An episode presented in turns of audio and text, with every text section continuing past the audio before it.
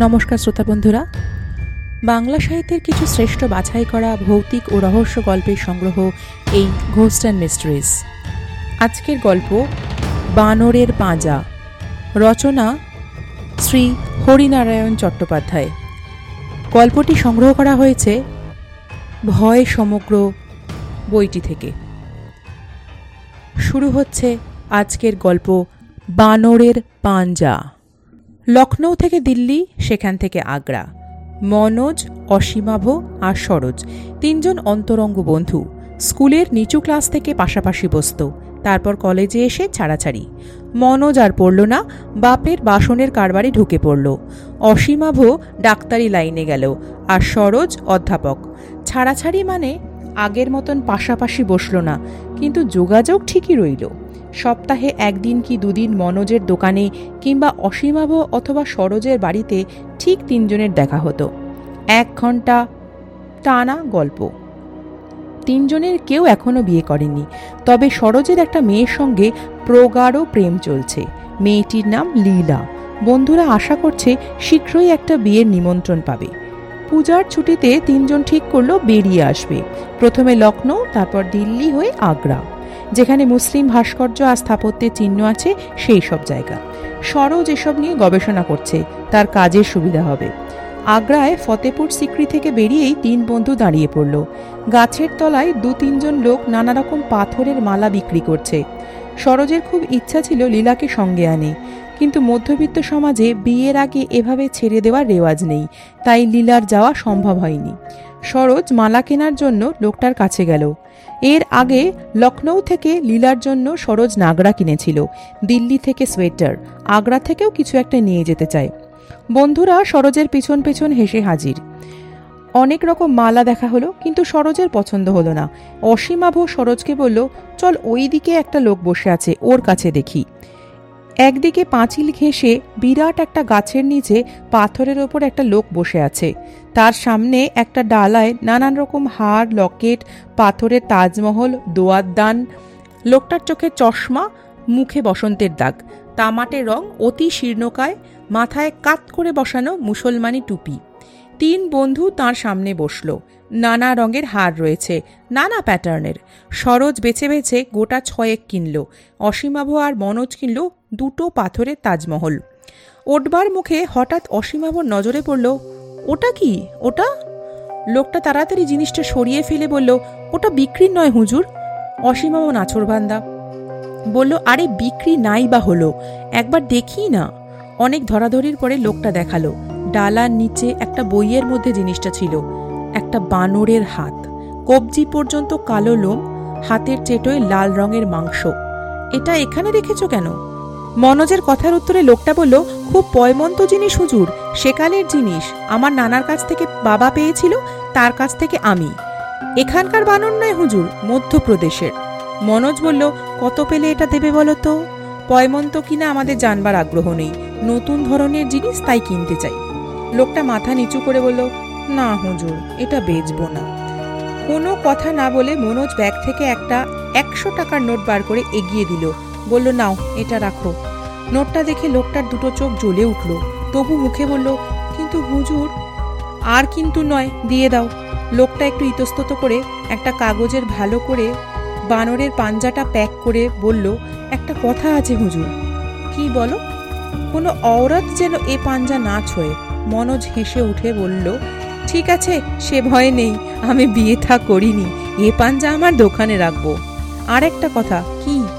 কোনো বাক্স বা সিন্ধুকে এটাকে রাখবেন না, বইয়ের মধ্যে রাখবেন, তবে ইংরেজি বইয়ের মধ্যে নয়। টাকা দিয়ে মনোজ পান্ডাটা নিয়ে নিল। রাস্তায় অসীমাবা বলল, তোর কি মাথা খারাপ? এ জিনিস কিনতে গেলি কেন? মনোজ উত্তর দিল কত দিকে তো কত বাজে খরচ করি। দেখাই যাক না পাঞ্জার কেরামতি। আশেপাশে অনেকগুলো বাসনের দোকান হওয়াতে আমার দোকানের অবস্থা খুব ভালো নয়। কার মধ্যে কি শক্তি আছে বলা যায়? তাছাড়া আরও কথা। কি? এ তো পুরনো বানরের পাঞ্জা। সেই তুলনায় ছোট, কত লাল আর তুলতুলে রয়েছে। তুই তো ডাক্তার, বল অসীমাভ এ কি করে সম্ভব? অসীমাবু হেসে বলল, তোকে লোকটা যা বলেছে সবই দেখছি তুই বিশ্বাস করে বসে আছিস। মোটেই পাঞ্জাটা এত পুরনো নয়। তাছাড়া বইয়ের মধ্যে রাখতে হবে, কোনো স্ত্রীলোকে ছোঁবে না। এসব যা বলল সবই ভোরং এ ধরনের কথা না বললে তোর মনে বিশ্বাস জন্মাবে কি করে? ব্যাস, এ সম্বন্ধে আর কথা হলো না। আগ্রা থেকে তিনজনে কলকাতা ফিরে এলো। সপ্তাহে দিন দুয়েক যদিও তিন বন্ধু দেখা হতো, কিন্তু বানরের পাঞ্জার কথা কেউ তুলতো না। কারও খেয়াল হতো না। পাঞ্জাটা মনোজ তার দোকানে রাখল, একটা বাঁধানো বইয়ের মাঝখানে। আশ্চর্য কাণ্ড, মাসখানেকের মধ্যে দোকানের উন্নতির আভাস দেখা গেল। দুটো অভিজাত পরিবারের বিয়ের বাসনের অর্ডার মনোজ পেল। এছাড়া উত্তরবঙ্গে এক দোকানদার বাসনের এজেন্সি নিল, সারা উত্তরবঙ্গের জন্য। একদিন মনোজই কথাটা পারল, বলল, তোরা বিশ্বাস করতে চাইবি না, পাঞ্জাটায় যেন আমার উপকার হয়েছে। ও, সেই পাঞ্জাটা? কীরকম মনোজ দোকানের বিক্রির উন্নতির কথাটা বলল। অসীমাভ হাসল বন্ধু, ওটা কাকতালীয় ব্যাপার। পাঞ্জা না এলেও এসব অর্ডার তোর আসতো। সরোজ শুধু বলল, যাক, তোর ভালো হলেই হলো। দিন পনেরো পর অসীমাভ আর সরোজ দুজনেই খবরের কাগজে দেখল, মনোজের দোকানে আগুন লেগে বেশ ক্ষতি হয়েছে। দুজনেই মনোজের সঙ্গে দেখা করতে গেল। মনোজের অবস্থা অবর্ণনীয়। দু চোখ লাল, ভগ্ন কণ্ঠ। বন্ধুদের দেখে বলল, আমার সর্বনাশ হয়ে গেছে ভাই। কি করে যে আগুন লাগল, ভগবান জানেন। মনে হচ্ছে আগুন যেন আমার দোকানকে শেষ করার জন্যই শুরু হয়েছিল। আশেপাশের দোকানে এতটুকু আঁচ লাগেনি। অসীমবাবু প্রশ্ন করল, কেউ শত্রুতা করে আগুন লাগিয়ে দেয়নি তো? কে দেবে? এতদিনকার দোকান, কারোর সঙ্গে তো আমার শত্রুতা নেই। কর্মচারীরাও খুশি, তবে? কি তবে? মনোজ কিন্তু বলল না। দুই বন্ধুর মুখের দিকে চোখ ফিরিয়ে দেখল দ্বিধাগ্রস্ত ভাব। কি হলো বল? বলব, কিন্তু তোরা কি বিশ্বাস করবি? আগে বলেই দেখ না। মনোজ বলতে লাগল, রাধার মা বলে একটি ঝি আমার দোকানে ঝাঁট দেয়। দিন পাঁচেক আগে দোকানে বসে আছি, রাধার মা সেই বানরের পাঞ্জাটা হাতে করে আমার সামনে এসে দাঁড়াল। বাবু, এটা কি দেখুন তো? পাঞ্জাটা দেখেই চমকে উঠলাম। এ কি? এটা তুমি পেলে কোথা থেকে? ওই বড় বইটার নিচে মেঝের ওপর পড়েছিল। আমি তাড়াতাড়ি পাঞ্জাটা রাধার মার হাত থেকে আবার বইয়ের মধ্যে রেখে দিলাম। বুঝতে পারলাম ঠিক সেদিন থেকেই সর্বনাশ শুরু হলো, কারণ স্ত্রীলোক পাঞ্জা স্পর্শ করেছে। দোকানের বিক্রি কমলো, দু একজন ভালো খদ্দের বাসনপত্র ফেরত দিয়ে গেল, মনোমতো হয়নি বলে। ওপরের তাকে রাখা কিছু বাসনপত্র পাওয়াই গেল না। এই নিয়ে কর্মচারীদের সন্দেহ হলো, কিন্তু কাউকে কিছু বললাম না। বুঝলাম সবই আমার অদৃষ্ট। তারপর চরম সর্বনাশ এই অগ্নিকাণ্ড। পাঞ্জাটা এখন কোথায়? সেটা যাতে দ্বিতীয়বার না ওই মহিলা হাত দেয়, তাই বাড়িতে নিয়ে গিয়ে আমার বসবার ঘরে একটা বইয়ের মধ্যে রেখে দিয়েছি। মনোজের বর্তমান অবস্থায় পাঞ্জার ব্যাপার নিয়ে অসীমাভ আর সরোজ কোনো তর্কের অবতারণা করল না। দিন সাতেক পর অসীমাভ সরোজের বাড়িতে এলো রাত তখন দশটা। বলল, মনোজের মা ফোন করেছিল, কাল থেকে মনোজ নাকি বাড়ি ফেরেনি। সে কি? দোকানের লোকেরা কি বলে? তারা বলে, কাল রাত আটটায় দোকানে তালা দিয়ে মনোজ রোজকার মতন বাড়ি ফিরছিল। আজ সকালে অনেক বেলা অবধি দোকান না খোলাতে দুজন কর্মচারী বাড়িতে খবর নিতে এসে মনোজের নিখোঁজ হওয়ার ব্যাপারটা শোনে। ইতিমধ্যে মনোজের মা থানায় খবর দিয়েছেন, কান্নাকাটি আরম্ভ করেছেন। বাড়িতে কেবলমাত্র মনোজের মা, আর কেউ নেই। অসীমাভ আর সরোজ দুজনেই মনোজের বাড়ি গিয়ে হাজির হলো। তারা পৌঁছবার আধ ঘণ্টার মধ্যে পুলিশ খবর পাঠালো, একটা লাশ পাওয়া গেছে। শনাক্তকরণের জন্য মনোজের মার যাওয়ার প্রয়োজন। মনোজের মার সঙ্গে অসীমাভ আর সরোজ দুজনেই গেল। মনোজেরই লাশ। দেহের কোথাও আঘাতে চিহ্ন নেই। শুধু গলার দুপাশে পাঁচ আঙুলের নীলচে দাগ। পুলিশ বলল, মানুষের আঙুলের দাগ বলে মনে হচ্ছে না। সঙ্গে সঙ্গে অসীমাভ আর সরোজের বানরের পাঞ্জার কথা মনে পড়ে গেল। মনোজের মৃত্যুর ব্যাপারে পুলিশ তোলপাড় করে ফেলল, কিন্তু হত্যাকারীর সন্ধান পেল না। একসময় সব কিছু স্তিমিত হয়ে গেল। মনোজের দোকান আর একজন ব্যবসায়ী কিনে নিল। টাকাটা অসীমাভ আর সরোজ মনোজের মায়ের হাতে তুলে দেওয়ার ব্যবস্থা করল। অসীমাভ একটা হাসপাতালের ডাক্তার ছিল। হঠাৎ প্রসিদ্ধ চিকিৎসক রুদ্রপ্রসাদ সিংহ অসীমাভকে ডেকে পাঠালেন তার লোটাস নার্সিংহোমে যোগ দেওয়ার জন্য। অসীমাভ সঙ্গে সঙ্গে রাজি হয়ে গেল। দু এক মাসের মধ্যে তার পসার খুব বেড়ে গেল। নার্সিংহোমে প্রচুর রোগী সমাগম হতে লাগল। সার্জারিতে অসীমাভর হাত ভালোই ছিল। সুযোগ পেয়ে হাত যশ আরও বাড়ল। সরোজ পরিহাস করে জিজ্ঞেস করল, কি ব্যাপার? ডাক্তার রুদ্রপ্রসাদের মেয়ে আছে নাকি? অসীমবাবু হেসে উত্তর দিল একটি মেয়ে, কিন্তু বিবাহিত। বিলেতে স্বামীর কাছে থাকে।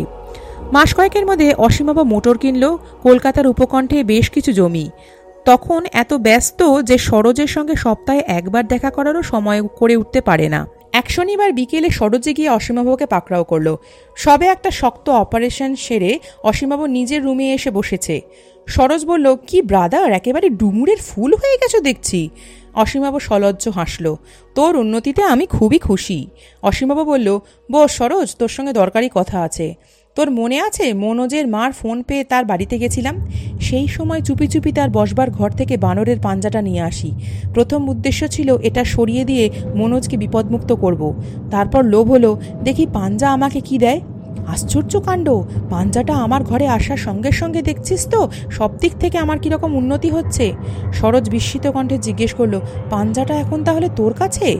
এই যে, অসীমাব সেলফ থেকে মেডিকোর একটা বই পেরে পাতা খুলে দেখাল, সেই বানরের পাঞ্জা। আরও যেন জীবন্ত আরও লোমস মনে হলো। মাস ছয়েক পরে, অসীমাব নার্সিংহোমে ডিউটি সেরে নিজের রুমে ঢুকেই চমকে উঠল। নার্স বাসন্তী তার টেবিলের সামনে দাঁড়িয়ে, তার হাতে পাঞ্জা। অসীমাবকে দেখে বাসন্তী জিজ্ঞেস করল, এটা কি ডক্টর সেন? আপনার বইয়ের মধ্যে ছিল। কিছুক্ষণ অসীমাবু কথা বলতে পারল না। তার কপালে বিন্দু বিন্দু ঘাম জমল। বুকের স্পন্দন দ্রুততর হলো। পাঞ্জা স্ত্রীলোক স্পর্শ করেছে। তার অর্থ বিপদ ঘনিয়ে আসছে। কখন কীভাবে আসবে কে জানে? জড়ানো গলায় অসীমাবু কোনো রকমে বলল, পরীক্ষা করার জন্য এটা জোগাড় করেছিলাম। দিন আমাকে। পাঞ্জাটা নিয়ে আবার সে বইয়ের মধ্যে রেখে দিল।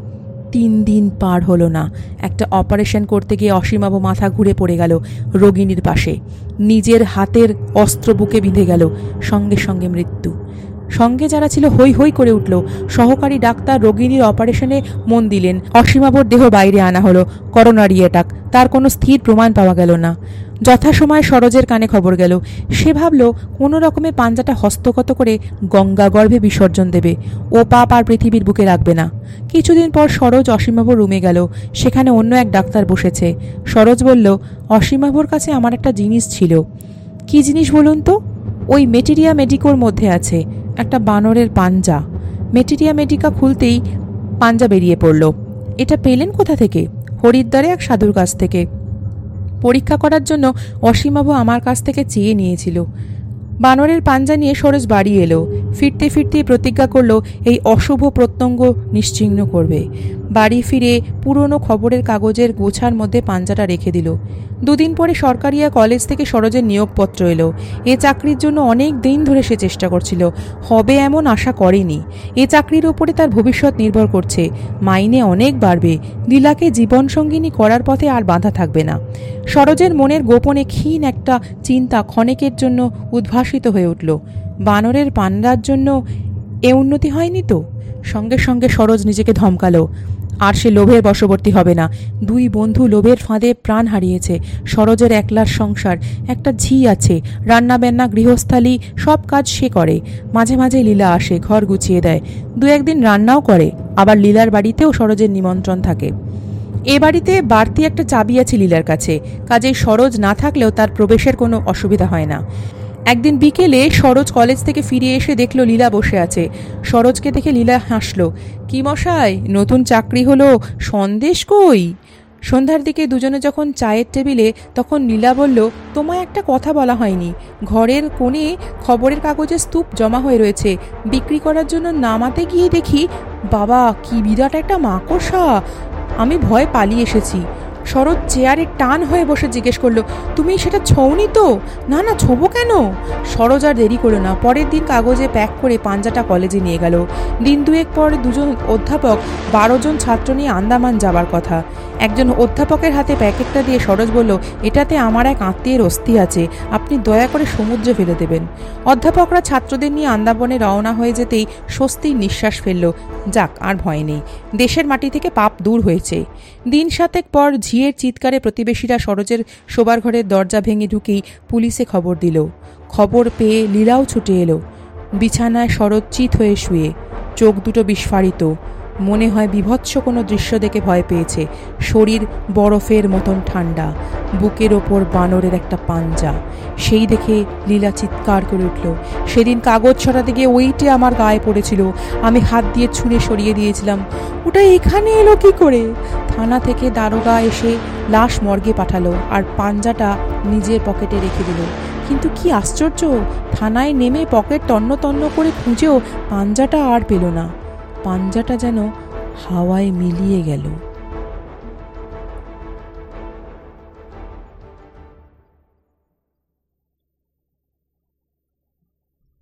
আজকের গল্প এই পর্যন্তই বন্ধুরা। ভালো লাগলে নিশ্চয়ই আমার চ্যানেলকে সাবস্ক্রাইব করুন। নমস্কার, ধন্যবাদ।